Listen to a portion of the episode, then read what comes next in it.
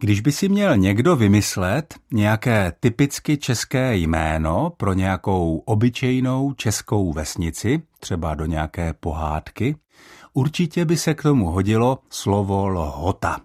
Třeba tady na Moravě máme bílou lhotu, červenou lhotu, dlouhou lhotu, dolní lhotu, horní lhotu, lhotu pod kosířem, lhotu u Vsetína, tvarožnou lhotu, vlachovou lhotu a řadu dalších lhot.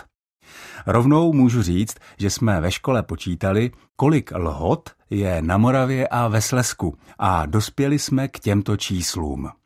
Pokud se počítají i lhoty, které už zanikly, ale těch byla jen menší část, pak můžeme říct, že na poměrně malém území Moravy a Českého Slezska je celkem 99 lhot.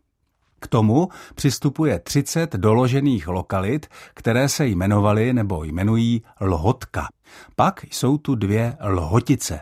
Dále dvě místa pojmenovaná Lhotsko a rovněž dvě obce pojmenované v množném čísle jako Lhoty. Tedy podtrženo a sečteno, na Moravě a ve Slesku bylo a je téměř 140 míst, která mají jako základ pro své jméno slovo Lhota. A to není jenom tak.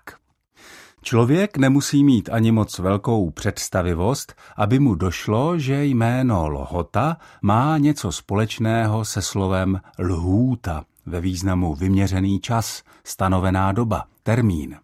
Lhoty byly tedy nové vesnice, které byly založeny z pravidla na místě dosavadního lesa, na místě neosídleném. Aby si mohli noví osadníci v klidu vybudovat celé to svoje nové živobytí, byli na předem určenou dobu osvobozeni od dávek pro vrchnost a od dalších povinností, tedy měli určitou lhůtu na to, aby se zařídili. To slovo znělo ve staré češtině lhóta s dlouhým o, takže stačilo jenom to dlouhé o zkrátit a objevil se praktický název právě pro ten určitý typ osad. Lhoty byly u nás tímto způsobem zakládány hlavně ve 13. a 14. století. Nejstarší lhotou na Moravě je Panská lhota nedaleko Jihlavy. O této první lhotě na Moravě se prameny zmiňují k roku 1234. V Čechách je první lhota doložena už k roku 1199 a je to dnešní obec svatý Jiří nedaleko Vysokého míta. Dá se říct, že lhoty jsou typické pro české země a pro Slovensko. Mimo tyto země jsou lhoty velmi vzácné, Něco málo je v dnešním polském Slesku, ale jinak jsou na území jiných slovanských jazyků pouze ekvivalenty našeho termínu lhota.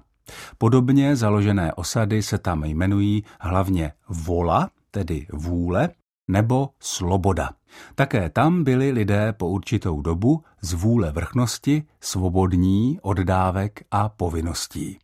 Od mikrofonu z Olomouckého studia Českého rozhlasu vás všechny zdraví Ondřej Bláha.